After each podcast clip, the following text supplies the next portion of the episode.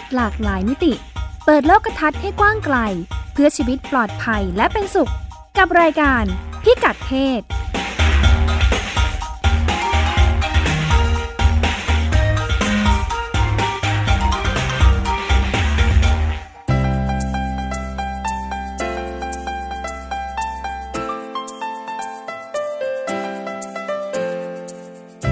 ิกัดเพศวันนี้ติดตามเรื่องเพศหลากหลายมิติกับเราได้ที่นี่ช่วงเช็คอินกฎหมายแต่งงานไม่ใช่คำตอบสุดท้ายหลายประเทศทั่วโลกพบว่าแม้จะมีหลักประกันเป็นลายลักษณ์อักษรแต่การสร้างความเข้าใจและขับเคลื่อนเรื่องทัศนคติของสังคมยังเป็นสิ่งสำคัญ Sex Records ครม.ผ่านร่างพรบ.คู่ชีวิตท่ามกลางเสียงคัดค้านว่าไม่ครอบคลุมสิทธิในการแต่งงานที่ผู้มีความหลากหลายทางเพศควรได้รับเมื่อเทียบกับคู่สมรสชายหญิงเรื่องเล็กประเด็นใหญ่สถิติผ่าคลอดของไทยเพิ่มสูงขึ้นอย่างต่อเนื่องทั้งที่การคลอดธรรมชาติมีข้อดีมากมายทั้งสำหรับแม่และลูกเกิดอะไรขึ้นไปคุยกับคุณหมอโอลาลิกมุสิกวงศ์สูตินรีแพทย์โรงพยาบาลเจ้าพระยาอภัยภูเบศร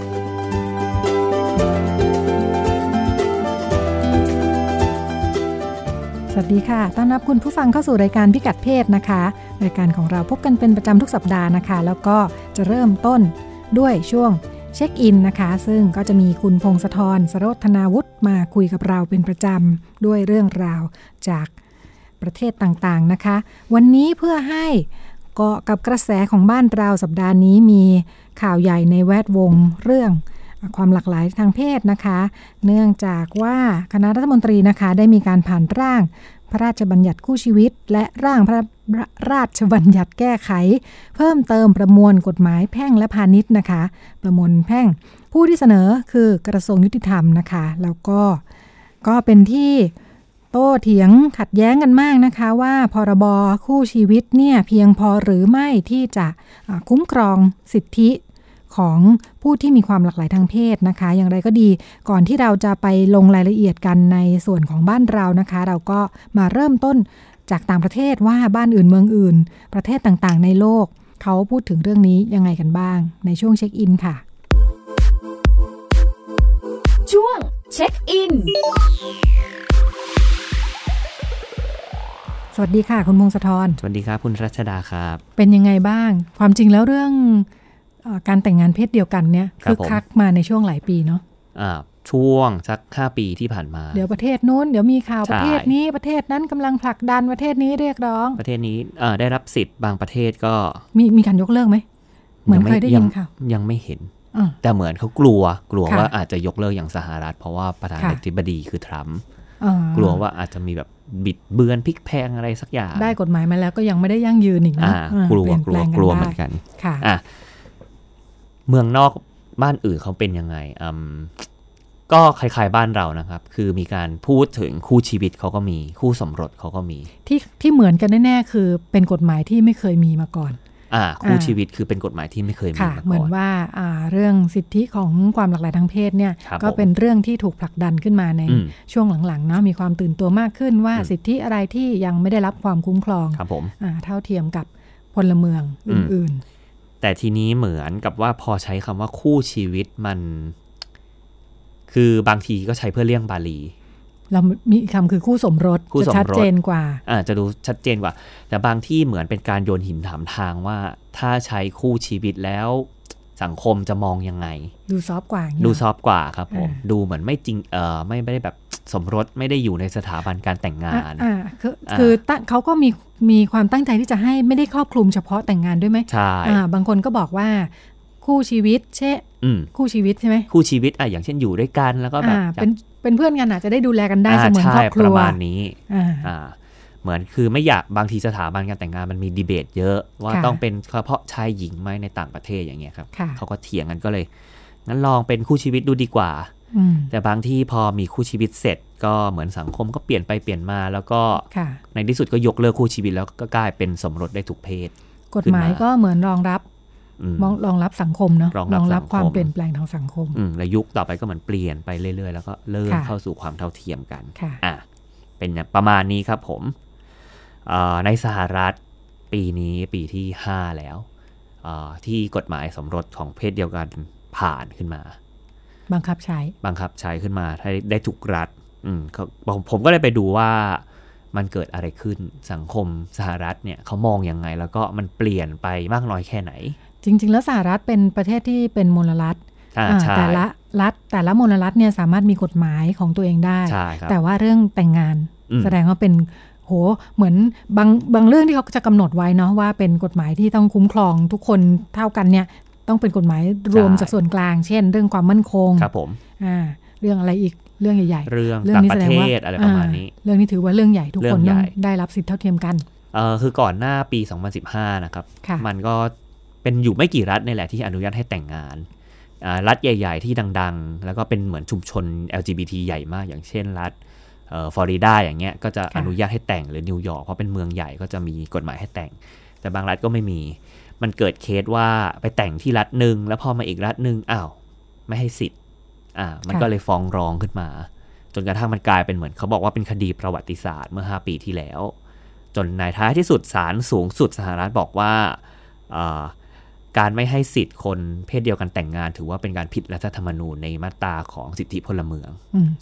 ก็เลยต้องให้ครอบคลุมทั่วทุกมลรัฐถือเป็นสิทธิขั้นพื้นฐานทีนี้ก็เขาก็มาดูว่าพอมีกฎหมายปุ๊บเนี่ยสังคมเศรษฐกิจประเทศเปลี่ยนไปยังไงเขาบอกว่านับไปแต่งไปประมาณ10,000,000 ล้านคนแล้วฮะ500,000 คู่ทำเงินสะพัดเหมือนกันเขาบอกว่าธุรกิจแต่งงานของคนเพศเดียวกันทำเงินให้กับประเทศเหมือนกันนะเก็บภาษีได้มากขึ้นมีประโยชน์เวดดิ้งเหรองานเวดดิ้งสตูดิโองานแต่งหรือแม้กระทั่งพวกธุรกิจอสังหาริมทรัพย์ซื้อบ้านอะไรอย่างเงี้ยครับซื้อบ้านกู้บ้านนู่นนั่นนี่มีงานประชาชนได้ทำงานเยอะขึ้นสร้างงานให้กับประชาชนเรือนหมื่นเรือนแสนเขาบอกกันนะฮะคู่รักเพศเดียวกันเขาบอกว่าพอมีกฎหมายมาปุ๊บได้รับการแบ่งเบาภาระมากขึ้นจากแต่เดิมที่ต้องหาเงินอยู่คนเดียวก็กลายเป็นว่าหาเงินทั้งคู่2คนเช่าบ้านหรืออยู่ด้วยกันอะไรเงี้ยก็มีคนช่วยออกไม่งั้นมันจัดการทรัพย์สินกันยากเนาะจัดการทรัพย์สินยากการแต่งงานก็ทำให้เขาเรียกว่าอะไรสินสมรสใช่ไหมใช่ประมาณนี้ครับมีเหมือนกับว่าเช่าบ้านกู้บ้านอะไรเงี้ยก็ง่ายขึ้นเพราะว่ามีคนช่วยออกช่วยหารครึ่งหนึ่งแล้วก็พบว่าคู่รักเพศเดียวกันเนี่ยครับพอมีกฎหมายขึ้นมาแล้วก็ไม่ได้ต่างจากคู่รักชายหญิงเลยคือก็จะมีแนวโน้มแยกกันหรือว่าเลิกกันอยู่น้อยลงเพราะพอมีกฎหมายปุ๊บจะหย่าปุ๊บก็ต้องดำเนินเรื่องคือแต่ก่อนพอไม่มีกฎหมายมันก็จะเลิกกันได้ง่ายขึ้นที่เมื่อก่อนจะมีเหตุผลว่าโอ้ยคู่รักเพศเดียวกันไม่ยั่งยืนการชีวิตคู่ของคนเพศเดียวกันเนี่ยไม่ยั่งยืนหรอกเดี๋ยวก็เลิกแต่กลายเป็นว่าจริงๆแล้วเลิกง่ายเพราะว่ามันไม่มีหลักประกันใช่พอมีหลักประกันมีกฎหมายปุ๊บก็ไม่ต่างกันแต่ว่าช่องว่างทางกฎหมายนะครับก็มีอยู่เพราะว่าถึงแม้ว่าจะได้รับสิทธิเท่าเทียมแต่ว่าสังคมมันก็ไม่ได้มองขนาดนั้นเขาบอกว่าเรื่องแรกที่ยังเป็นเหมือนอุปสรรคอยู่นะครับคือเรื่องรับอุปการะเด็ก adoption เด็กนะครับคือรับทำได้แหละแต่ว่าจะได้เด็กหรือไม่ได้เด็กก็อีกเรื่องหนึ่งยังไงคะคือบางสถานที่ที่เป็นสถานที่เลี้ยงเด็กอะครับเขาเรียกว่าบ้านพักเด็กเนาะเหมือนสถานสงเคราะห์เวลาเขาจะต้องมอบพ่อแม่ที่ไม่พร้อมจะเลี้ยงดูลูกใช่ไหมก็จะไปฝากไว้ที่หน่วยงานสงเคราะห์ซึ่งอาจจะเป็นรัฐหรือเอกชนก็ได้ใช่ค่ะในแง่เอกชนเนี่ยแหละครับเขาบอกมันจะยุ่งยากหน่อยนึงเพราะว่าบางที่ก็เหมือนเป็นองค์กรศาสนาเข้ามาดูแลองค์กรคริสต์เข้ามาดูแลบ้านพักบางที่แล้วถ้าเป็นคู่รักเพศเดียวกันไปขออุปการะเด็กเนี่ยเหมือนเขาจะค่อนข้างดูเยอะดูเอกสารเยอะใช้เอกสารเยอะแล้วก็จะมีวิธีพิจารณามอบเด็กเนี่ยอะไรเงี้ยครับก็จะแล้วแต่ละที่ไปส่วนใหญ่จะไม่ค่อยได้ส่วนใหญ่จะไม่ค่อยได้บางรัฐก็เงื่อนไขเยอะจะขอได้แต่ละทีเหมือนว่าต้องใช้ดำเนินเรื่องขอเอกสารแล้วต้องมีพิสูจน์นู่นนั่นนี่ครับพิสูจน์ว่ามีความสามารถในการเลี้ยงดูเด็กนะมีรายได้อย่างงู้นอย่างนี้มีรายได้เท่าไหร่คือต้องเดินเรื่องนานปกติบ้านพักพวกนี้เนี่ยเวลาเขาจะให้เขาจะใช้คำว่าหาครอบครัวให้กับเด็กนะครอบครัวบุญธรรมให้กับเด็กเขาก็ไม่ได้ปล่อยง่ายอยู่แล้วเพราะรู้สึกเป็นความรับผิดชอบที่จะให้เด็กไปเติบโตอยู่กับครอบครัวใดครอบครัวหนึ่ง อย่างของบ้านเราเท่าที่เคยทราบก็คือต้องมีการทดลองไปอยู่ก่อนนะแล้วเขาก็จะติดตามเยอะพ้นช่วงนี้อยู่ได้จริงก็ยังต้องติดตามกันต่อเนื่องเป็นระยะคือขั้นตอนก็ต้องเยอะอยู่แล้วแต่ตอนแรกค่ะพอมาเป็นเพศเดียวกันก็ยิ่งเยอะเข้าไปอีกอีกเรื่องที่เขาบอกว่าเป็นเรื่องที่ยังต้องทำงานต่อก็คือเรื่องกฎหมายเกี่ยวกับเทคโนโลยีอนามัยเจริญพันธุ์ก็อย่างเช่นพรบอุ้มบุญใช่ไหมอันนี้คือพรบอุ้มบุญบ้านเราคู่รักหญิงๆต้องใช้สเปิร์มบริจาคค่ะ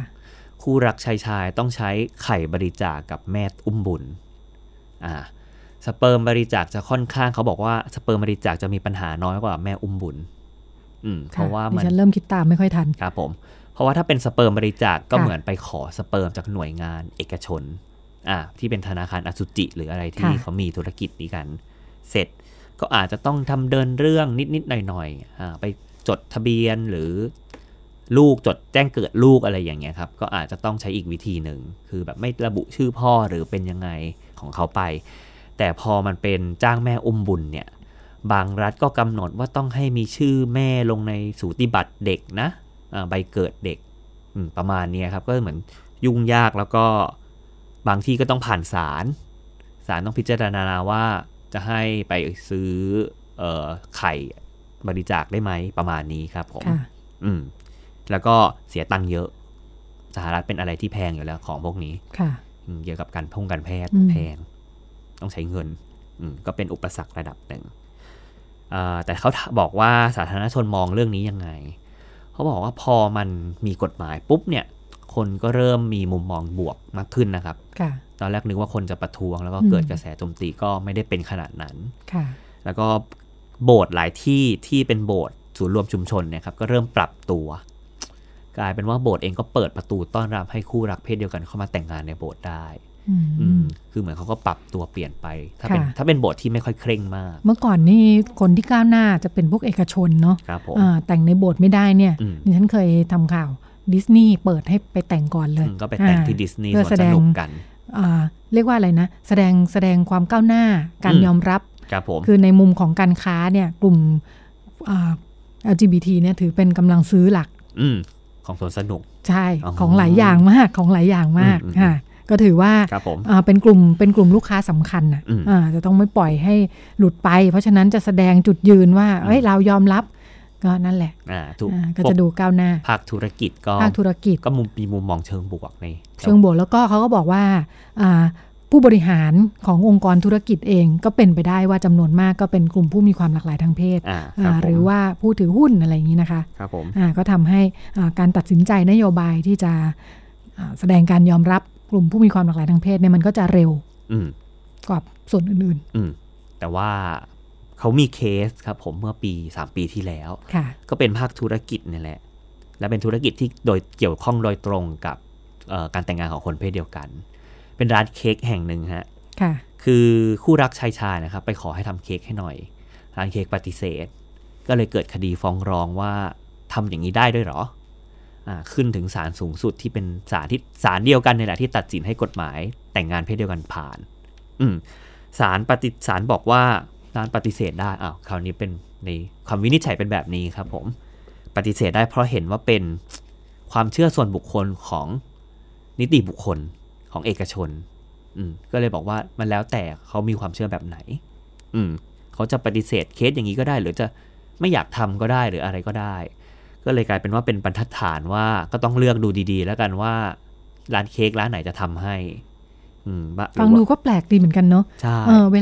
ลารัฐธรรมนูญรับรองแล้วก็มีกฎหมายที่ให้แต่งงานได้มันก็เหมือนว่าทุกคนควรจะยอมรับตรงกันเนาะนึกถึงว่าอย่างถ้าเป็นบ้านเราเนี่ยถ้ามีกรณีแบบนี้เนี่ยเราก็จะมีกลไกคณะมีพรบความเสมอภาคระหว่างเพศซึ่งร้องเรียนได้ถ้ามีคนไม่ปฏิบัติตามในการเลือกปฏิบัติระหว่างเพศแต่ก็ยังไม่มีกรณีร้านเค้กยังไม่มีกรณีเอกชนเพราะว่าส่วนมากก็จะเป็นเรื่องที่ร้องเรียนกันเยอะสุดคือการแต่งกายในการเข้ารับปริญญาบัตรหรือการแต่งกายไปเรียนนักเครื่องแบบที่ขอให้แต่งข้ามเพศได้เนี่ยแต่ก็เลยเหมือนว่าหน่วยงานที่รับผิดชอบเนี่ยเป็นหน่วยงานภาครัฐสถาบันการศึกษาอะไรต่างๆก็มักจะถูกวินิจฉัยให้ปฏิบัติตามเพศสภาพโดยไม่เลือกปฏิบัติ แต่เหมือนในกรณีนี้ศาลให้น้ำหนักในเชิงภาคธุรกิจในอำนาจในการตัดสินใจในเชิงปัจเจกบุคคลมากกว่าว่าอยากทำหรือไม่อยากทำก็แล้วแต่คุณลูกค้าก็สามารถเลือกได้ลูกค้าก็ถ้าเขาไม่ทำให้ก็ไปร้านอื่นประมาณนี้ครับศาลให้น้ำหนักในเชิงนี้อีกเรื่องที่เขาบอกว่าก็ต้องขับเคลื่อนต่อก็คือเป็นเรื่องของบุคคลข้ามเพศในสหรัฐก็ยังมีเรื่องอย่างห้องน้ำสาธารณะพวกนี้ก็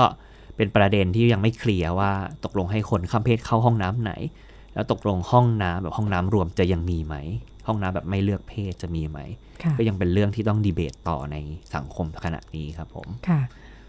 สมรภูมิอยู่หลายที่มากอย่างที่ไต้หวันก็มีสมรภูมิหนึ่งเขานึกว่ากฎหมายผ่านปุ๊บก็น่าจะดีขึ้นแต่ก็มีเสียงเรียกร้องว่าเนี่ยคู่รักต่างชาติยังไม่ได้สิทธิ์ถ้าไม่ได้มาจากชาติที่มีกฎหมายสมรสเพศเดียวกันหมายถึงว่าถ้าคนไต้หวันจะแต่งงานกับคนจีนคู่รักต่างชาติโดยแต่งงานคนจีนซึ่งประเทศจีนไม่มีกฎหมายนี้ไม่ได้ต้องแต่ถ้าแต่งกับคนสหรัฐซึ่งมีกฎหมายได้ซึ่งแตกต่างจากเท่าที่เราเคยได้ยินว่าเช่นคนไทยเนี่ยบ้านเรายังไม่มีกฎหมายนี้รองรับเขาก็จะไปจดทะเบียนกับแฟนซึ่งเป็นคนชาติที่มีกฎหมายนี้รองรับได้อย่างเช่นเพื่อนผมแต่งกับคนสหรัฐก็ได้ตัวเองก็ได้สิทธิ์ไปด้วยค่ะคือประเทศนั้นไม่ได้มีการกีดกันว่าต้องแต่งกับคนที่มีกฎหมายรองรับในประเทศนั้นเท่านั้นไม่จำเป็นแต่ของไต้หวันก็ยังมีอยู่คนก็เลยเรียกร้องว่าขอเท่าเทียมกันหน่อยค่ะแต่ถ้ายังไปอย่างที่เพื่อนคุณพงศธรไปแต่งกับคนสหรัฐอย่างเงี้ยก็เหมือนกับว่าพอกลับมาที่บ้านเรา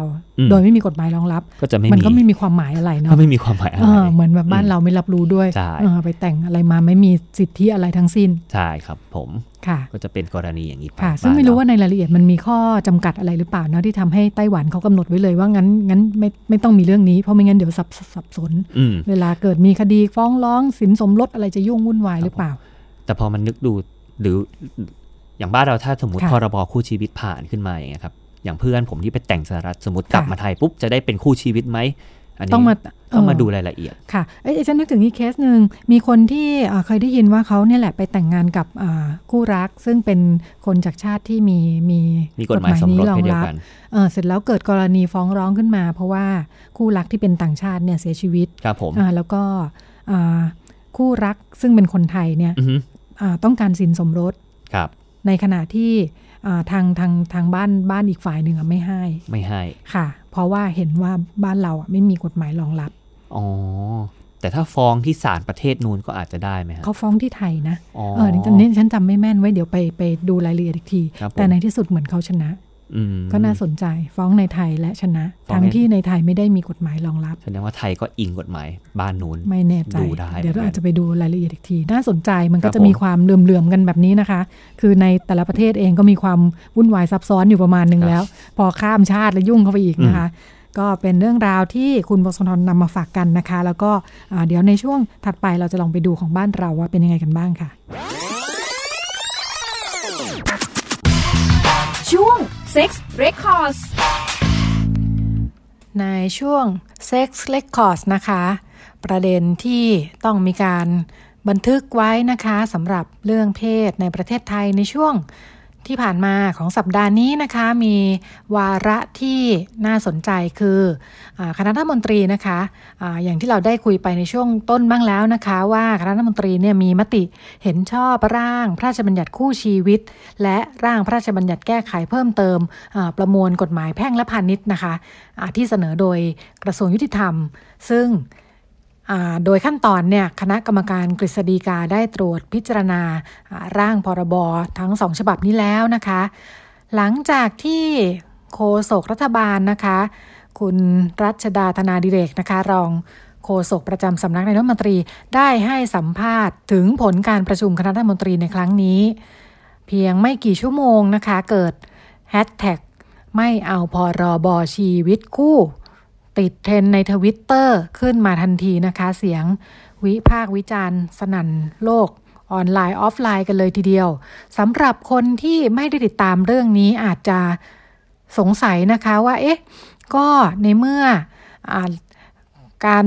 ผ่านมติของคณะรัฐมนตรีครั้งนี้เนี่ยดูเหมือนเป็นความก้าวหน้ามากๆครั้งหนึ่งนะคะที่ประเด็นเรื่องสิทธิ ของผู้ที่มีความหลากหลายทางเพศเนี่ยดูเหมือนจะได้รับการยอมรับอย่างเป็นเรื่องเป็นราวเป็นทางการในประเทศไทยนะคะทำไมเรื่องนี้ถึงกลายเป็นสิ่งที่ไม่น่ายินดีนะคะคนที่ดิฉันไปเห็นในออนไลน์ในโพสต์กระทู้ของหลายคนเนี่ยที่อาจจะไม่ได้ติดตามเรื่องนี้โดยตรงเนี่ยนะคะก็รู้สึกว่าเป็นเรื่องน่ายินดีถ้าเป็นคนที่มีความคิดก้าวหน้าแล้วก็ยอมรับให้เรื่องในสิทธิของผู้มีความหลากหลายทางเพศเนี่ยก็บอกว่าเรื่องนี้น่ายินดีก็แสดงความยินดีกันแต่ว่าสำหรับคนที่ติดตามเรื่องนี้ค่ะประเด็นอยู่ที่มันมีข้อถกเถียงกันตั้งแต่ก่อนหน้านี้นะคะเป็นกระแสเรียกร้องเลยว่าแนวทางของกระทรวงยุติธรรมในการผลักดันพรบคู่ชีวิตเนี่ยมันไม่ครอบคลุมนะคะเมื่อเทียบกับสิทธิของสิ่งที่เรียกว่าคู่สมรสซึ่งคำว่าคู่สมรสในประมวลกฎหมายแพ่งแล้วก็คำเดียวกันนี้ก็ปรากฏในกฎหมายฉบับอื่นๆล้อกันไปนะคะเวลาพูดถึงสิทธิของคนที่แต่งงานกันซึ่งเป็นคู่หญิงชายเนี่ยนะคะทำให้เกิดกระแสเรียกร้องว่าแทนที่จะไปเขียนกฎหมายฉบับใหม่เป็นพรบคู่ชีวิตเนี่ยไปแก้ประมวลกฎหมายแพ่งในมาตรา1448แทนดีไหมมีการตั้งกลุ่ม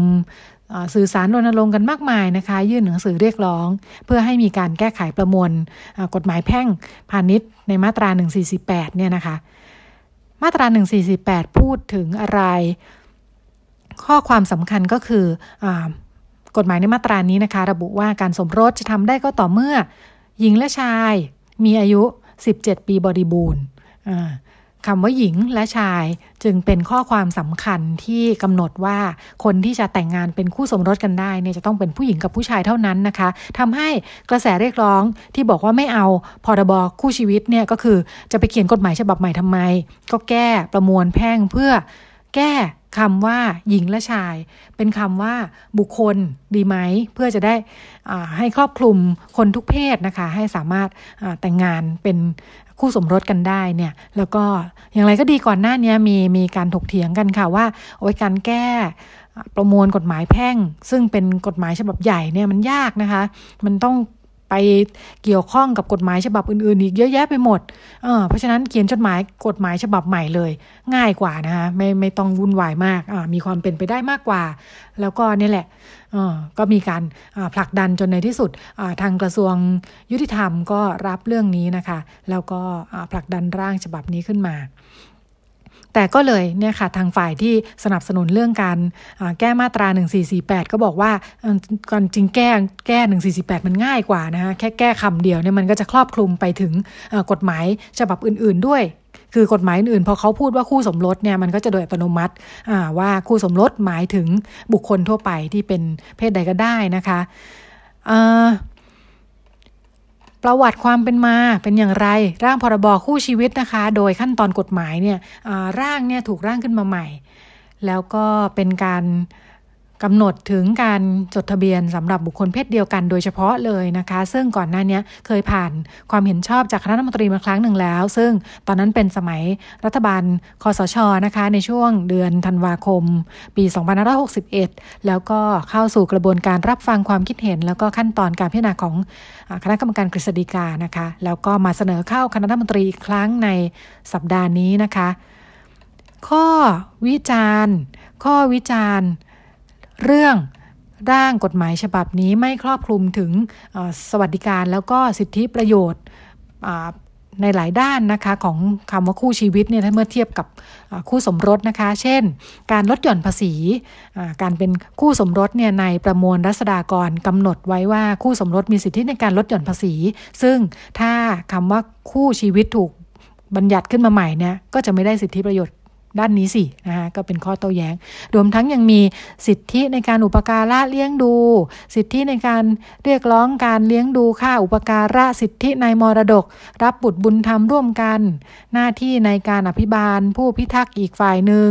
ถ้าอีกฝ่ายหนึ่งได้ความสามารถสิทธิในการจัดการศพสิทธิในการใช้ชื่อสกุลร่วมใช้ชื่อสกุลของอีกฝ่ายหนึ่งนะคะรวมทั้งสิทธิในการขอสัญชาติเนี่ยกฎหมายเหล่านี้มันใช้คำว่าคู่สมรสทั้งหมดเลยเพราะฉะนั้นถ้าเป็นคำว่าคู่ชีวิตขึ้นมาใหม่เนี่ยก็จะไม่ครอบคลุมสิทธิเหล่านี้นะคะซึ่ง อีกด้านหนึ่งควบคู่ไปกับการที่รัฐบาลคณะรัฐมนตรีได้มีการผ่านร่างกฎหมายฉบับนี้นะคะทางสภาผู้แทนราษฎรก็มีการเปิดรับฟังความคิดเห็นร่างพระราชบัญญัติแก้ไขเพิ่มเติมประมวลกฎหมายแพ่งและอาญานะคะเพื่อจะนำไปสู่การสมรสเพศเดียวกันเนี่ยคนที่เสนอคือคุณธัญวัฒน์กมลวงศ์วัดนะคะสสบัญชีรายชื่อจากพรรคก้าวไกลซึ่งก็รับลูกจากกระแสของนักเคลื่อนไหวข้างนอกนะคะที่มีการเคลื่อนไหวเรื่องนี้เนี่ยคุณธัญวัฒน์ก็ร่างพรบแก้ไขเพิ่มเติมประมวลแพ่งและพาณิชย์อันนี้ขึ้นมาแล้วก็สภาผู้แทนราษฎรก็ได้เปิดรับฟังความคิดเห็นนะคะซึ่งถือว่าเป็นคนละเรื่องกันกับครม.ที่ได้ผ่านพรบ.ร่างพรบ.คู่ชีวิตในครั้งนี้นะคะก็เป็นอีกความเคลื่อนไหวหนึ่งที่นำไปสู่การถกเถียงกันยกใหญ่นะคะทั้งในออนไลน์แล้วก็ออฟไลน์นะคะเราก็คงจะได้ติดตามเรื่องนี้กันต่อไปนะคะเพราะว่าช่วงก่อนหน้านี้ก็ในแง่ของความเคลื่อนไหวให้มีการแก้ไขประมวลกฎหมายแพ่งพาณิชย์มาตรา1448นี่ก็คึกคักมากทีเดียวนะคะจังหวะเดียวกันนี้พอครม.คล้ายกับว่ามีการตัดสินใจออกมาในอีกทิศทางหนึ่งนะคะก็ไฟลุกพลึบอยู่เหมือนกันนะคะคงจะต้องติดตามเรื่องนี้กันต่อนะคะอีกเรื่องนึงค่ะเป็นเรื่องของคนทำงานกันบ้างนะคะกลุ่มแรงงานกลุ่มผู้หญิงสัปดาห์นี้เมื่อวานนี้นี่เองนะคะมีการจัดเวทีอภิปรายออนไลน์ใช้ชื่อว่า Gender Co-Solutions รวมพลังสู่ทางเลือกทางรอดของทุกเพศสภาพนะคะบอกว่านี่เป็นตอนที่1ใช้ชื่อว่าวิกฤตและทางรอดของแรงงานหญิงจากการแพร่ระบาดและการรับมือกับภัยโควิด -19อันนี้ตอนที่หนึ่งแปลว่าจะมีตอนต่อๆไปนะคะเป็นเวทีพูดคุยประเด็นผู้หญิงที่จัดขึ้นโดยสถาบันวิจัยบทบาทหญิงชายและการพัฒนาหรือตัวย่อว่า GDRI นะคะร่วมกับสมาคมส่งเสริมสถานภาพสตรีและคณะกรรมาธิการกิจการเด็กเยาวชนสตรีและผู้มีความหลากหลายทางเพศสภาผู้แทนราษฎรกับอีกองค์กรคือ International Republican Institute นะคะตัวย่อว่า IRI ผู้ที่ดำเนินรายการคือคุณเรืองระวีพิชัยกุลนะคะผู้อำนวยการของ GDRI ก็เป็นการจัดทั้งในสถานที่แล้วก็เปิดไลฟ์ด้วยนะคะเป็นเวทีออนไลน์ที่ให้คนสามารถมีส่วนร่วมได้ก็ดิฉันเก็บข้อมูลบางช่วงบางตอนที่น่าสนใจมาฝากกันนะคะเป็นประเด็นที่มีความสำคัญกับประเด็นเรื่องแรงงานผู้หญิงนะคะคนที่นำเสนอข้อมูลเป็นคนแรกนะคะคุณภูนทรัพย์สวนเมืองตุลาพันธ์คุณภูนทรัพย์ตุลาพันธ์นี่เองนะคะผู้อำนวยการมูลนิธิเพื่อการพัฒนาแรงงานและอาชีพคุณภูนทรัพย์เล่าให้ฟังค่ะว่าในช่วงที่ไวรัสโควิด -19 ระบาดเนี่ยนะคะมีการทางมูลนิธิที่เรียกว่าโฮมเน็ตนะคะทางมูลนิธิใช้ชื่อรู้จักกันว่าโฮมเน็ตเนี่ยโฮมเน็ตก็ได้มีการสำรวจสถานการณ์ของกลุ่มแรงงานนอกระบบประมาณ400คนทั่วประเทศนะคะในหลายสาขาอาชีพนะคะแรงงานนอกระบบประกอบด้วยอะไรบ้างลูกจ้างทำงานบ้านคนที่ประกอบอาชีพผู้ค้าหาบเล่แผงลอยรับงานมาทำที่บ้านช่างเสริมสวยหมอนวดต่างๆนะคะที่ไม่ได้มีเงินเดือนประจำเนี่ยพบว่าแรงงานนอกระบบส่วนใหญ่เป็นผู้หญิงนะคะโดยเฉพาะถ้าพูดถึงกลุ่มลูกจ้างทำงานบ้านเนี่ย 100% เลยเป็นผู้หญิงซึ่งเวลาเราพูดถึงลูกจ้างทำงานบ้านก็คือเป็นทำงานรับจ้างโดยนายจ้างจ้างส่วนบุคคลนะคะปัญหาเกิดอะไรขึ้นบ้างในช่วงสถานการณ์โควิดพบว่าลูกจ้างทำงานบ้านถูกเลิกจ้างกันเยอะนะคะทำไมถึงถูกเลิกจ้างทั้งที่นายจ้างก็ยังไม่ได้ไปทำงานน่าจะอยู่บ้านหยุดเชื้อทำไมไม่จ้างเขาบอกว่าถ้าเป็นนายจ้างต่างชาติเนี่ยก็กลัวว่าลูกจ้างจะนำเชื้อโควิดเข้ามาในบ้านนะคะก็เลยบอกให้หยุดงานไปส่วนนายจ้างคนไทยนายจ้างก็ถูกเลิกจ้างด้วยเหมือนกันนะคะพอนายจ้างถูกเลิกจ้างก็เลยมาเลิกจ้างลูกจ้างในบ้านนะคะบอกว่าให้หยุดงานไปก่อนซึ่งก็ยังไม่รู้ว่าจะได้กลับมาทำเมื่อไหร่เหมือนกันนะคะเพราะว่านายจ้างเองก็อยู่ในสถานการณ์ลำบากนะคะอะไรประหยัดได้ก็ประหยัดยิ่ง เป็นไปได้ว่าพอนายจ้างไม่ได้ไปทำงานประจำแล้วอยู่บ้านก็งานบ้านทำเองได้นะคะลูกจ้างก็เลยตกงานไปก็ลำบากกันเพราะว่าหลายคนอาจจะเป็นทำงานแล้วก็พักที่บ้านของนายจ้างเลยหรือว่าบางคนทำงานแบบเช้าไปเย็นกลับก็เช่าบ้านอยู่พอหยุดงานไม่มีเงินก็ไม่มีค่าเช่าบ้านนะคะนายจ้างลูกจ้างต่างชาติเนี่ยหลายคนก็เจอสถานการณ์เดียวกันก็หยุดงานกลับบ้านกันได้บ้างไม่ได้บ้างกลับไม่ทันบ้างนะคะหลายคนก็ตกค้างอยู่ก็ลำบากเพราะว่าต้องไม่ได้มีบ้านของตัวเองเป็นคนต่างจังหวัดเป็นคนต่างชาติต้องเช่าบ้านเช่าห้องเช่าอยู่ก็บอกว่าหลายคนไม่รู้จะทำยังไงนะคะก็ต้องเลิกเช่าแล้วก็ไปแชร์กันเช่าอยู่รวมกันอย่างแออัดนะคะอาชีพนอกระบบที่สำคัญที่ไปสำรวจมานะคะหมอนวดแผนไทยนี้ก็รองรับแรงงานนอกระบบอยู่ไม่น้อยทางโฮมเน็ตไปเก็บแบบสำรวจพบว่าหมอนวดแผนไทยเนี่ยครึ่งหนึ่งในกลุ่มสำรวจเนี่ยเป็นแม่เลี้ยงเดี่ยวแล้วก็พอแยกทางกับสามีนะคะโดยแนวทางแล้วเนี่ยคนที่จะรับภาระในการเลี้ยงดูลูกก็มักจะต้องเป็นฝ่ายผู้หญิงทำให้คุณแม่เลี้ยงเดี่ยวเหล่านี้เนี่ยเป็นหลักของครอบครัวไม่ใช่แค่เลี้ยงลูกแต่ว่าอาจจะมีพ่อแม่ที่สูงวัยต้องดูแลอยู่ด้วยทั้งอาจจะต้องดูแลอยู่ด้วยกันหรือว่าส่งเงินกลับไปเลี้ยงดูแลที่บ้านเนี่ยนะคะตัวไม่ได้ไปอยู่ด้วยแต่ก็จะต้องส่งเงินกลับไปแล้วก็ลูกก็อาจจะอยู่ด้วยกันที่กรุงเทพหรือว่าอาจจะไปอยู่กับพ่อแม่ที่ต่างจังหวัดนะคะอย่างไรก็ดีคนที่นำเงินเข้าบ้านเป็นหลักก็จะเป็นกลุ่มคุณแม่เลี้ยงเดี่ยวซึ่งประกอบอาชีพหมอนวดแผนไทยเหล่านี้นะคะมีคนที่กลับจากเกาหลีจำนวนมากไปทำอะไรที่เกาหลีผู้หญิงไทยที่เราบอกว่าผีน้อยกลับมากันช่วงแรกนะคะก็คือกลุ่มที่ไปเป็นหมอนวดนี่แหละค่ะที่เกาหลีนี่มีร้านนวดแผนไทยเยอะได้รับความนิยมแล้วก็พอเกิดสถานการณ์ก็เดินทางกลับกันนะคะตั้งแต่ช่วงปลายปี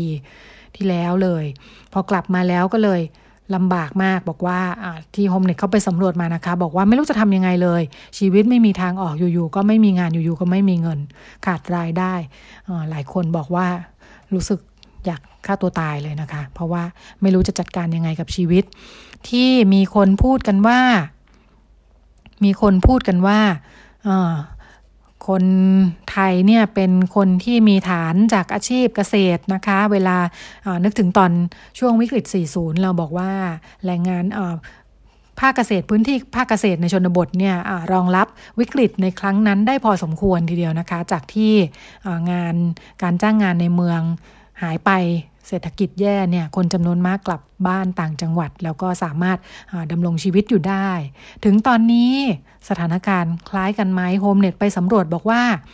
อย่างในกลุ่มแรงงานนอกระบบ400คนที่เขาไปสำรวจสัมภาษณ์มาบอกว่ามีแค่ 2% เองค่ะที่กลับบ้าน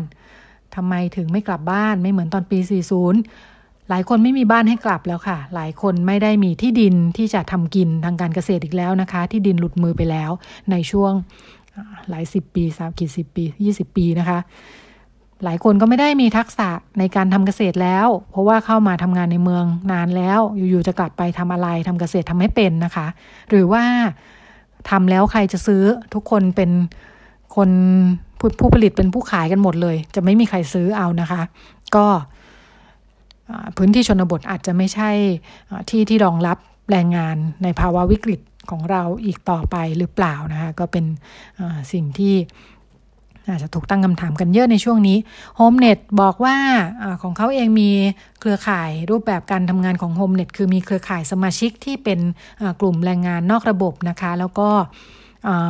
ทางคุณพูนทรัพย์บอกเลยค่ะว่าในสถานการณ์แบบนี้เนี่ยเห็นได้ชัดเลยว่ารอภาครัฐไม่ได้นะคะไม่ทันเพราะฉะนั้นการรวมกลุ่มกันเนี่ยเร่งด่วนช่วยเหลือกันเองได้ทันสถานการณ์กว่าเยอะนะคะในโฮมเน็ตเองก็มีการรับบริจาคมาบางส่วนแล้วก็เอามาซื้อข้าวของจากคนในกลุ่มกันเองเนี่ยนะคะเพื่อมาไปช่วยเหลือแบ่งเบาบรรเทาทุกข์คนที่ยากลำบากกว่าแล้วก็รวมทั้งการดูแลช่วยเหลือในการลงทะเบียนออนไลน์รับเงิน 5,000 บาทจากรัฐนะคะคุณบุญทรัพย์บอกว่าสำหรับ หลายคนอาจจะมองว่าทำไมยากนะคะบอกว่ายากสิเพราะว่ากลุ่มลูกจ้างทำงานบ้านหาบเล่แผงลอยเนี่ยในชีวิตประจำวันเขาไม่ได้ต้องใช้อินเทอร์เน็ตไม่ได้ใช้มือถืออะไรออนไลน์อะไรเลยนะคะพอต้องใช้วิธีนี้เนี่ยทำไม่เป็นนะคะแต่ว่าการรวมกลุ่มแบบนี้ก็คือใครทำเป็นมาช่วยกันสอนติดขัดยังไงไม่ผ่านยังไงจะต้องทำยังไงกันต่อเนี่ยการดูแลช่วยเหลือกันมีประโยชน์มากๆนะคะนอกเหนือจากการรอมาตรการช่วยเหลือต่างๆจากภาครัฐซึ่งบางครั้งไม่ได้ทำได้เร็วนะคะเวลาต้องดูแลระบบขนาดใหญ่ขนาดนี้อีกคนหนึ่งที่มาพูดคุยในเวทีคุณธนพรวิจันทร์ประธานกลุ่มบูรณาการแรงงานสตรีคุยให้ฟังว่าปัญหาโควิดเนี่ยถือเป็นปัญหาเร่งด่วนเฉพาะหน้านะคะแล้วก็สถานการณ์ปัญหาเรื่องผู้หญิงและเด็กเนี่ยเอาเข้าจริงๆแล้วถูกพูดถึงในวงแคบๆในกลุ่มคนทำงานคุณธนพรมองว่าก็แทบจะไม่ต่างจากที่ผ่านมานะคะคือพูดแล้วก็ผลักดันแก้กันเองซะเยอะด้วยเหมือนกันระบบใหญ่มันไม่ไปค่ะคุณธนพรบอกว่าอยู่ในวงการทำงานเรื่องแรงงานมานานมากนะคะภาพใหญ่ไม่ชัดเจนเลยว่าตัวแทนที่อยู่ในระบบภาครัฐนะคะที่จะทำเรื่องสิทธิผู้หญิงเนี่ยดูไม่ชัดเจนคนในระดับตัดสินใจนโยบายก็น้อยมากที่จะเป็นตัวแทนของผู้หญิงได้ตัวเองนะคะคุณธนพรบอกว่าตัวคุณธนพรเองเนี่ยเป็นประธานสหภาพแรงงานเคยไปสมัครเป็นกรรมการไตรภาคีของกระทรวงแรงงานซึ่งจะไปทำหน้าที่ดูแลเรื่องสวัสดิการแรงงานสัมพันธ์นะคะมีผู้หญิงไปสมัครแค่ 0.2% เองเวลาผู้หญิงน้อยไม่มีตัวแทนแบบนี้เนี่ยก็ทำให้มันสะท้อนออกมานะคะว่ากฎหมายในปัจจุบันนี้เวลาบอกว่ามีการพูดถึงเรื่องสิทธิทางเพศอะไรต่างๆเนี่ยคุณธนพรชี้ว่ามันจะเป็นคำว่าให้คำนึงถึงความแตกต่างในเรื่องเพศซึ่งในมุมของคุณธนพรบอกว่าไม่พอนะคะคือถ้าเรื่องความแตกต่างเรื่องเพศเนี่ยมันสำคัญจริงเนี่ยจะให้ทำอะไรต้องระบุไปเลยว่าจะให้ทำอะไรแค่คำนึงถึงเนี่ยมันอาจจะไม่นำไปสู่อะไรเลยนะคะก็เป็นมุมของคุณธนพรจากกลุ่มบูรณาการแรงงานสตรีก็มองด้วยว่านโยบายรัฐยังมองเด็กแล้วก็ผู้หญิงเด็กและสตรีนะคะเป็นปัญหาที่มีความสำคัญลำดับท้ายๆตัวอย่างที่ชัดเจนคือแผนฟื้นฟูเศรษฐกิจจากเงินกู้ 400,000 ล้านเนี่ยคุณธนพรบอกว่าไม่เห็นมิติเรื่องว่าจะเห็นความสำคัญของความแตกต่างเรื่องผู้หญิงผู้ชายยังไงเลยในช่วงท้ายของการเสวนาจริงๆแล้วในเวทีมีคนมาร่วมหลายฝ่ายมากนะคะทั้งฝ่ายการเมืองแล้วก็ทั้งฝ่ายค้านฝ่ายรัฐบาลด้วยนะคะก็เป็นตัวแทนที่มาพูดคุยกันในเวทีอย่างไรก็ดีดิฉันนำเสียงของคุณสุเพ็ญศรีพึ่งโคกสูงผู้อำนวยการมูลนิธิส่งเสริมความเสมอภาคทางสังคมที่ลุกขึ้นแสดงความเห็นในช่วงท้ายที่เป็นการเปิดเวทีมาฝากกันค่ะนายกรัฐมนตรีเนี่ยไปประกาศที่เวทีนิวยอร์กปี2030ประเทศไทยจะมีความเสมอภาคระหว่างเพศที่ต้องพูดอย่างนี้สอดคล้องกับคุณสุธีที่พูดว่าแรงงานเนี่ยสนับสนุนเรื่องความเสมอภาคในกฎหมายที่เขียนไว้แล้วชัดเจนอธิบดีผู้แทนผู้บริหารในกระทรวงแรงงานเป็นผู้หญิงส่วนมากถูกต้องค่ะแต่ถามเพิ่มเติมว่าท่านทั้งหลายเหล่านั้นเนี่ยนำไปสู่การนำประเด็นที่ยังไม่มีความเสมอภาคระหว่างเพศในการจ้างงานในการทำงานไปแก้ไขหรือไม่นะคะอันที่หนึ่งนะคะอันที่สองต้องเรียนว่าเป็นคนที่อยู่กับแรงงานมาตั้งแต่ยังสาวนะคะจนแก่แล้วล่ะแต่คำที่คุณสุธีพูดโดยเฉพาะในสหภาพแรงงานในโรงงานเนี่ยผู้หญิงอยู่ตั้งเยอะคุณจะต้องเข้าไปเป็นกรรมการตั้งแต่สหภาพสหพันธ์สภาคุณพูดถูกต้องค่ะแต่ด้วยความเคารพในการพูดของคุณนะคะอยากจะบอกเพิ่มเติมว่าแม้กระทรวงแรงงานกรมสวัสดิ์เมื่อก่อนเป็นกรมแรงงานธรรมดาเนี่ยจะทำโครงการ Big Sitter นะคะใช้คำว่า Big Sitter แต่ผู้หญิงที่ไปอยู่ใน Big Sitter ส่วนใหญ่เป็น Personnel เป็นระดับผู้จัดการนางสาว Labor หรือนาง Labor น้อยมากค่ะนะคะน้อยมากอันที่สองต้องเรียนอย่างนี้ค่ะผู้หญิงที่เข้าไปอยู่ในสหภาพแรงงานเนี่ยมีเยอะค่ะเป็นประธานในจำนวนเยอะมากเลยเป็นกรรมการเยอะมากเลยพอไปสหพันธ์สภามันน้อยเพราะอะไรคะสหพันธ์กับสภาเนี่ยนะคะพี่ที่เป็นผู้ชายน้องที่เป็นผู้ชาย เพื่อนรุ่นพี่ที่อาวุโสแล้วเป็นผู้ชายอีกนั่งทับเก้าอี้ขออนุญาตพูดตรงๆนะคะแล้วก็ได้รับเชิญเป็นตัวแทนไตรภาคีเนี่ยมีทั้งแต่งตั้งและเลือกตั้งทำอย่างไรในฐานะที่คุณเป็นชช.ด้านคุ้มครองแรงงานงานคุ้มครองแรงงานก็คืองานส่งเสริมวิทักษ์สิทธิ์ด้วยที่จะนำไปสู่การเขาเรียกปฏิบัติตามพันธกรณีที่รัฐไทยรัฐมนตรีกระทรวงแรงงานนายกรัฐมนตรีไปเอ่ยไว้ในเวทีที่เป็นแรงงานระหว่างประเทศหรือในเวทีที่เป็น UN ประเทศไทยมีความเสมอภาคประเทศไทยมีแรงงานหญิงเยอะคุณทราบไหมคะว่าในคำร้องที่ไปที่คณะกรรมการแรงงานสัมพันธ์ยังมีการจ้างงานที่เลือกปฏิบัติหรือกีดกันด้วยเหตุแห่งเพศความเป็นเพศหญิงความเป็นเพศชายหรือผู้แสดงออกที่แตกต่างจากเพศกำเนิดนะคะก็ไหนๆเนี่ยก็วันนี้ที่คุณมาเนี่ยอยากจะเห็นที่กระทรวงแรงงานเนี่ยค่ะกระทรวงอื่นไม่ค่อยหวังแล้วค่ะกรรมาธิการก็คือเนื่องจากจะลงคะแนนก็มีปัญหาคุณอุ๋มก็อาจจะไม่ช่วยพวกเราได้มากแต่กระทรวงแรงงานนะคะในเรื่องของการไตรภาคีเนี่ยนะคะถ้าเป็นไปได้เนี่ยนะคะก็อยากจะให้มีนะคะตั้งแต่ท่านอธิบดีนะตั้งแต่คุณอธิบดีกรมเนี่ยยังเป็นเขาเรียกอะไรรู้จักเขาตั้งแต่ยังเป็นเจ้าหน้าที่แรงงานสัมพันธ์เนี่ยตอนนี้เป็นอธิบดีละก็อยากจะเห็นว่านำไปสู่การสร้างให้เกิดความเสมอภาคในไตรภาคีก็เป็นเรื่องราวแล้วก็ซุ้มเสียงที่นำมาฝากกันนะคะจากเวทีอภิปรายออนไลน์ Gender Co-Solution รวมพลังสู่ทางเลือกทางรอดของทุกเพศสภาพ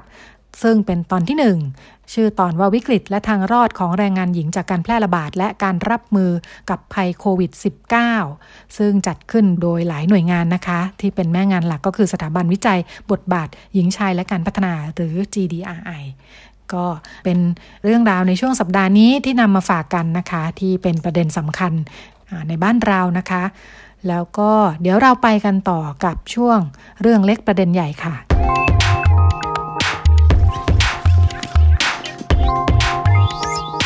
เรื่องเล็กประเด็นใหญ่ในช่วงเรื่องเล็กประเด็นใหญ่นะคะเราก็ยังอยู่กับคุณหมอโอนะคะนายแพทย์โอฬารเล็กมุสิกวงศ์นะคะสูตินรีแพทย์จากโรงพยาบาลเจ้าพระยาอภัยภูเบศรจังหวัดปราจีนบุรีนะคะแล้วก็คุณหมอเป็นประธานคณะอนุกรรมการการศึกษาในราชวิทยาลัยสูตินรีแพทย์แห่งประเทศไทยคุณหมอสวัสดีค่ะสวัสดีครับสวัสดีพี่นุ่นสวัสดีทุกท่านครับค่ะมาว่ากันด้วยเรื่องผ่าคลอดกับคลอดธรรมชาติเป็นยังไงบ้างตอนนี้กระแสความนิยมเขาเป็นยังไงกันบ้างอย่างที่ทราบนะเทรนทั่วโลกนะฮะเทรนทั่วโลกเนี่ยอัตราผ่าตัดคลอดเพิ่มมากขึ้นนะครับยังคงมากขึ้นต่อไปยังคงมากขึ้นต่อไปครับอันนี้ผมมีตัวเลขเป๊ะๆที่บอกได้ในปี1988นะครับ1988เนี่ยประเทศจีนนะฮะอัตราผ่าตัดคลอดเนี่ยอยู่ที่ประมาณสัก 3% เท่านั้นเองนะครับอาจจะเก็บข้อมูลดีอะไรยังไงก็ตามแต่อัตราผ่าตัดคลอดน้อยมากผ่านมา20ปีเนี่ยปี2008นะครับอัตราผ่าตัดคลอดของจีนเนี่ยอยู่ที่ 39% โอ้เพิ่มขึ้นเยอะมากโอ้เพิ่มขึ้นหลายเท่าตัวนะครับหรือในอเมริกาใต้เนี่ยนะครับอัตราผ่าตัดคลอดเนี่ยอยู่ที่ประมาณสัก 40% แล้วของทั้งทวีปนะของทั้งทวีปนะครับของประเทศไทยก็ขึ้นอยู่กับปีนะครับแต่อัตราผ่าตัดคลอดสูงขึ้นเรื่อยๆนะครับอยู่ที่ประมาณสัก 50% แล้วนะครับทั้งๆที่องค์การอนามัยโลกนะฮะ WHO เนี่ยบอกไว้เลยว่าดูแล้วเนี่ยถ้าอัตราผ่าตัดคลอดเกิน 10% ครับไม่น่าจะช่วยลดอัตราการตายของลูกแปลว่าเราผ่าเยอะเนี่ยเด็กไม่ได้ดีขึ้นหรอกนะครับอัตราตายเนี่ยคล้ายๆเดิมเท่าๆเดิมอันนี้คือจาก WHO ที่ผมพูดเนี่ยเพิ่งโค้ดมาจากเดือนที่แล้วเองนะ April 2020นะครับตัวเลขเนี่ยนะครับมามองในประเทศไทยฮะอัตราผ่าตัดคลอดก็สูงขึ้นเรื่อยๆนะครับซึ่งปัจจัยผมว่าปัจจัยมีหลายอย่างนะไม่ว่าปัจจัยจากตัวคนไข้เองนะครับในเรื่องของความเชื่อนะครับทัศนคติจะใช้ความเชื่อเองไม่ได้ทัศนคติ knowledge นะครับรวมไปถึงด้านความพร้อมของโรงพยาบาลด้วยนะครับเครื่องไม้เครื่องมือบุคลากรอย่างนี้เป็นต้นนะครับและอีกอันที่สำคัญนะครับก็คือ attitude ของผู้ปฏิบัติงานนะครับ ไม่ว่าจะเป็นคุณพยาบาลคุณหมอนะครับก็เปลี่ยนไปจากในสมัยก่อนนะครับจนถึงปัจจุบันมีความเปลี่ยนไปเพราะฉะนั้นผมคิดว่าหลายๆปัจจัยเนี่ยทำให้อัตราการผ่าตัดคลอดเนี่ยค่อนข้างสูงณปัจจุบันครับผมครับเวลาอย่างสมมุติเป็นคนไข้มาฝากท้องเนี่ยเขาจะมาปรึกษาคุณหมอก่อนเขาจะถามไหมว่าวิธีไหนดีหรือว่าเขาตั้งเป้ามาแล้วส่วนมากที่เจอของผมมีหลายแบบนะครับแล้วคนไข้ผมก็อาจจะเขาเรียกว่าอะไรติดตามผมมาแล้วระดับหนึ่งว่าเฮ้ยหมออุลาลิกอะเน้นคลอดธรรมชาติก่อนเป็นอย่างแรกผ่าตัดคลอดในกรณีที่ว่าแบบเลือกไม่ได้จริงๆมีข้อบ่งชี้ชัดเจนอะไรอย่างเงี้ยนะเพราะฉะนั้นคนไข้ส่วนใหญ่ก็จะรู้แล้วว่าผมนิยมให้ผ่าตัดนิยมให้คลอดธรรมชาติก่อนนะครับแล้วก็สิ่งที่ผมทำคือผมก็ถามนำเลยนะบอกเนี่ยจริงๆคุณแม่อยากคลอดแบบไหนตั้งแต่ตอนฝากท้องแรกๆเลยครับเพื่อเราอยากรู้ทัศนคติของคนไข้นะครับคือระหว่างช่วงที่เราฝากท้องเนี่ยเรามีโอกาสเนาะที่จะได้ให้ข้อมูลที่ถูกต้องอย่างเป็นกลางนะครับคือแม่ผมจะนิยมให้คลอดทางช่องคลอดเนาะแต่ผมก็ให้ข้อมูลอย่างเป็นกลางนะว่าแบบข้อดีข้อเสียของการคลอดทางช่องคลอดมีอะไรข้อดีข้อเสียของการผ่าตัดคลอดมีอะไรแล้วสุดท้ายนะมาตัดสินใจร่วมกันระหว่างแพทย์กับคนไข้ครับผมครับแล้วตกลงข้อดีข้อเสียของการคลอดธรรมชาติกับผ่าตัดคลอดเป็นยังไงโอเคครับก็จะมีข้อดีข้อเสียที่เป็นระยะสั้นกับระยะยาวนะครับข้อดีละกันของการคลอดเองทางช่องคลอดเนี่ยครับระยะสั้นก็คือฟื้นเร็วนะครับนะคลอดเองฟื้นตัวเร็วนะครับไม่เจ็บแผลเนี่ยเพราะว่าไม่มีแผลผ่าตัดคลอดอยู่แล้วเนาะไม่เจ็บแผลนะครับบอนดิ้งระหว่างแม่กับลูกเนี่ยดีกว่านะครับเพราะว่าตื่นคลอดปุ๊บเนี่ยคลอดก็ไม่ได้สลบเนาะพอลูกออกมาเอาแวบปุ๊บเนี่ยก็แม่กอดได้ทันทีดูดนมได้ทันทีนะครับเสียเลือดน้อยกว่านะครับเพราะว่าการคลอดเองทางช่องคลอดมันเป็นกลไกทางธรรมชาติอยู่แล้วก็จะเสียเลือดน้อยกว่าการผ่าตัดคลอดนะครับอันนี้ก็คือระยะสั้นกับแม่ด้วยนะฮะกับแม่กับเด็กเนี่ยเราก็รู้แล้วว่าการคลอดเองเนี่ยมันเป็นกลไกธรรมชาติตอนที่เด็กออกมาเนี่ยก็จะมีการได้รับเชื้อแบคทีเรียตัวดีที่อยู่ในช่องคลอดแม่นะครับในช่องคลอดแม่ก็จะมีแบคทีเรียตัวดีเด็กออกมาภูมิคุ้มกันก็จะดีนะครับหรือว่าตอนที่ออกมาเนี่ยปอดของเด็กเนี่ยโดนบีบจากช่องคลอดซึ่งเป็นกลไกธรรมชาตินะผมต้องบอกนะครับทำให้น้ำคร่ำที่เด็กเคยกลืนเข้าไปตอนที่ตั้งครรภ์อยู่เนี่ยนะครับออกมาเมื่อเทียบกับเด็กที่ผ่าตัดคลอดแล้วก็ไม่ได้ผ่านกระบวนการนี้นะครับอันนี้ก็คือเรื่องของระยะสั้นระยะยาวฮะการผ่าตัดคลอดนะเรามีแผลที่ตัวมดลูกเนาะก็อาจจะเกิดปัญหาที่ว่าทำให้เกิดมดลูกแตกได้ในการตั้งครรภ์ครั้งต่อไปนะครับทำให้ท้องยากเนาะในการตั้งครรภ์ครั้งต่อไปเพราะว่าเรายังไงแผลที่ตัวมดลูกเนี่ยก็เป็นแผลเป็นนะครับทำให้แบคทีเรียที่อยู่จุลินทรีย์แล้วกันใช้คำว่าจุลินทรีย์ที่อยู่ในช่องคลอดกับบริเวณปากมดลูกมีการเปลี่ยนแปลงไปก็อาจจะทำให้ท้องยากขึ้นนะครับอาจจะทำให้มีเลือดออกผิดปกติได้เพราะว่าแผลที่ตัวมดลูกเนี่ยนะครับมันจะเป็นที่ขังของเลือดประจำเดือนที่นี้ปกติก็ออกมาเลยแต่พอมีแผลเป็นปุ๊บมันมีรอยหวมเข้าไปแล้วก็จะกักเลือดประจำเดือนทำให้มีการเลือดออกผิดปกติได้ออกกระปิดกระปอยได้เป็นต้นนะครับเยอะแยะมากมายนะฮะอันนี้เรื่องของทำให้ปวดท้องน้อยเรื้อรังได้เพราะมีพังผืดที่อยู่ในอุ้งเชิงกรานจากการที่เคยถูกผ่าตัดนะอย่างนี้เป็นต้นครับครับถามเห็นฟังข้อดีข้อเสียแล้วข้อดีไหมครับคุณหมอจึงมีชื่อเสียงเรื่องการนิยมให้คลอดธรรมชาติครับครับค่ะเพราะมีข้อดีมากมายคุณหมอเวลาคลอดธรรมชาติเนี่ยก็คือมันต้องถึงกำหนดคลอดจริงๆเนาะแต่ว่าการผ่าตัดเนี่ยหมายถึงว่าเราเป็นคนกำหนดวันอย่างนี้ถูกไหมคะใช่ครับแต่จริงๆเขาก็มีเกณฑ์การกำหนดวันนะก็บอกว่าให้ผ่าตัดคลอดช่วงอายุครรภ์ประมาณสัก39สัปดาห์ถ้าไม่มีข้อบ่งชี้อย่างอื่นเลยนะเช่นไม่ได้เป็นคันแฝดเนาะไม่ได้มีแผลเป็นที่ตัวมดลูกนะครับไม่ได้มีภาวะโรคกอดต่างอย่างนี้เป็นต้นพวกนี้อาจจะต้องผ่าตัดคลอดเร็วกว่า39สัปดาห์แต่ถ้าอยู่ดีๆไม่มีอะไรเลยนะครับเราก็จะผ่าตัดคลอดที่ประมาณ39สัปดาห์ครับผมค่ะค่ะแต่มันก็เลย สำคัญตรงนี้ใช่ไหมว่ามันเลือกวันได้วันที่สะดวกวันที่ดีวันที่มงคลอย่างนี้อันนี้ก็เป็นหนึ่งในเหตุผลนะฮะที่คุณแม่เนี่ยเลือกผ่าตัดคลอดคืออย่างแรกเนี่ยไม่ใช่คำว่า time control ก็คือรู้ได้เนี่ยว่าฉันจะคลอดวันพฤหัสนี่หมอไม่ได้พูดถึงเลิกเลยนะฮะเพราะว่าไม่มีข้อมูลเลือกเลิกในงานวิจัยต่างประเทศก็ไม่ได้มีหรอกว่าเลิกมังกรเลิกพระราชาอะไรอย่างนี้เลิกโจรเนี่ยไม่ได้มีนะฮะแต่เขาใช้คำว่า time control คืออย่างน้อยๆรู้ว่าฉันจะผ่าตัดคลอดวันนี้เนี่ยฉันจะลางานก่อนฉันจะเคลียร์งานก่อนสามีฉันเนี่ยจะพร้อมมาอยู่กับฉันในวันที่ฉันคลอดนะครับในประเทศไทยอีกอย่างนึงคือคุณตาคุณยายฮะก็จะมาจากอีกจังหวัดหนึ่งเนาะมาเพื่อช่วยดูแลหลานในช่วงแรกเพราะนั้นอันนี้ครับเรื่องของทางคอนโทรลอีกประเด็นหนึ่งนะฮะก็ผมก็คุยกับคนไข้หลายครั้งเขาทำงานอยู่กันคนละที่กับสามีอ่ะถ้าจะให้รอคลอดเองเมื่อไหร่ก็ไม่รู้ว่าแล้วต้องเขาจังหวัดนั้นเขาอยู่บ้านคนเดียวเนาะสามีอยู่อีกจังหวัดหนึ่งห่างกัน3 ชั่วโมงอันเนี้ยผมก็ฟังแล้วโอเคเข้าใจผ่าตัดคลอดก็ผ่าตัดไม่เป็นไรเพราะว่ามันเป็นคอนดิชันของเขาอะเราไม่สามารถไปแก้ไขคอนดิชันนี้ได้นะครับค่ะโดยสถานการณ์จริงเนี่ยมันต่างกันยังไงบ้างไหมคะระหว่างเด็กที่คลอดออกมาโดยปกติทางช่องคลอดเนาะกับการผ่าคลอดเนี่ยพอเขาแรกเกิดออกมาเลยเนี่ยเขาต่างกันยังไงไหมคะคุณหมอโอเคครับก็มีข้อมูลทางการศึกษาวิจัยนะชัดเจนนะครับเช่นเด็กทารกที่ผ่าตัดคลอดเนี่ยจะมีการหายใจเร็วมากกว่านะครับมีการตรวจเรื่องของแบคทีเรียตัวดีนะครับที่อยู่ในช่องคลอดแม่เด็กที่ผ่าตัดคลอดเนี่ยก็น้อยกว่านะครับเ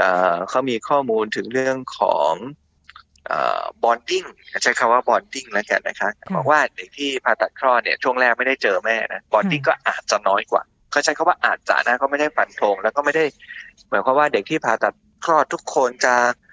bonding น้อยกว่าเด็กที่คลอดเองทุกคนก็ไม่ได้ถึงขนาดนั้นแต่แน่นอนนั้นเป็นการศึกษาวิจัยที่ออกมาประมาณนั้นครับค่ะค่ะคุณหมอบอกว่าอะไรคะหายใจเร็วกว่าหายใจเร็วกว่าอย่างที่บอกฮะถ้าคลอดเองเนี่ยเขาก็จะมีการบีบน้ำพองน้ำคร่ำที่เด็กเคยคืนเข้าไปอย่างเงี้ยครับเขาเรียกว่า TTNB อ่ะ Transient Tachypnea ของ Newborn นะครับก็คือเด็กเขาก็จะหายใจเร็วในช่วงแรกซึ่งหายได้เองนะฮะพวกนี้หายได้เองครับค่ะมันไม่ดีเหรอคะหายใจเร็วในช่วงแรกไม่ดีฮะไม่ดีค่ะมันหายใจหอบอ่ะนะครับเร็วไปมันหายใจหอบไม่ดีครับค่ะค่ะแต่อย่างนี้แสดงว่าปัจจัยหลักๆที่ถ้าคุณแม่เป็นคนตัดสินใจหรือว่าถ้าครอบครัวตัดสินใจก็จะเป็นปัจจัยทางเงื่อนไขครอบครัวสภาพแวดล้อมเนาะแต่ว่าจริงๆแล้วเนี่ยอะไรบ้างที่เป็นตัวตัดสินเรื่องการผ่าคลอดในแง่ของสุขภาพค่ะข้อบ่งชี้ทางการผ่าตัดเนี่ยนะครับเช่นเด็กไม่กลับหัวอย่างเงี้ยนะครับเด็กดูแล้วตัวโตน้ำหนักเกินเท่าไหร่ 4,000 4,500 ก็แล้วแต่การศึกษาของประเทศไทยของต่างประเทศนะครับมีเนื้องอกนะที่ขวางทำให้เด็กออกมาเองไม่ได้เช่นมีเนื้องอกที่ตัวมดลูกขวางทางคลอดมีภาวะโรคกอดต่ำนะครับเป็นแฝดที่ไม่ได้อยู่ในท่าหัวนะครับคือเอาหัวลงทั้งคู่อย่างเงี้ยนะครับแล้วก็เป็นข้อบ่งชี้ในการผ่าตัดคลอดนะครับหรือว่าแม่มีโรคประจำตัวบางอย่างเนี่ยครับที่ดูแล้วเราไม่อยากให้เบ่งแล้วก็ผ่าตัดคลอดหรืออย่างปัจจุบันก็มี